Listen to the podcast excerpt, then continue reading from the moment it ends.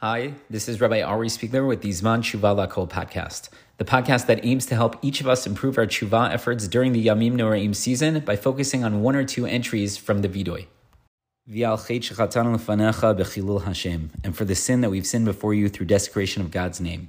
We ignore the fact that people judge God by the way we act. If we truly had an interpersonal concern for the sanctification of God's name, we would never act in a way that could cause desecration of his name. The more distinguished the person and the more identifiable he is uh, as a Torah Jew, the more careful he must be about the impression his behavior makes on others. Even Yom Kippur, repentance, and suffering do not fully atone for the grievous sin of desecrating the name. For the sin that we've sinned before you through foolish speech, we've indulged in idle chatter. Idle conversations often involve foolish chatter and broad, harmful statements based on lack of information. Compulsive chatter can have serious consequences.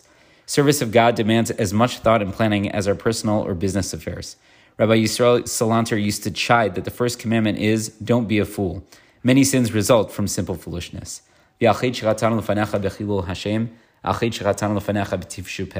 for the sin that we've sinned before you through desecration of God's name, for the sin that we've sinned before you through foolish speech. That's it for today. Please take a moment to think about times when maybe you've fallen prey to the behavior that we discussed today. Can you think of specific examples? If so, take time to think about the damage that was done so that you can better feel genuine feelings of regret. Take time now or sometime today to articulate verbally what happened and how you regret that it happened. Is there someone with whom you need to make amends? Consider doing so. Consider reaching out and sharing with them what happened and how you regret that it happened. Ask for their forgiveness. How can you prevent these mistakes from happening again? What triggered this mistake? What can you do going forward to not let this behavior repeat itself? Spend some time today contemplating today's entries and have a meaningful and transformational day.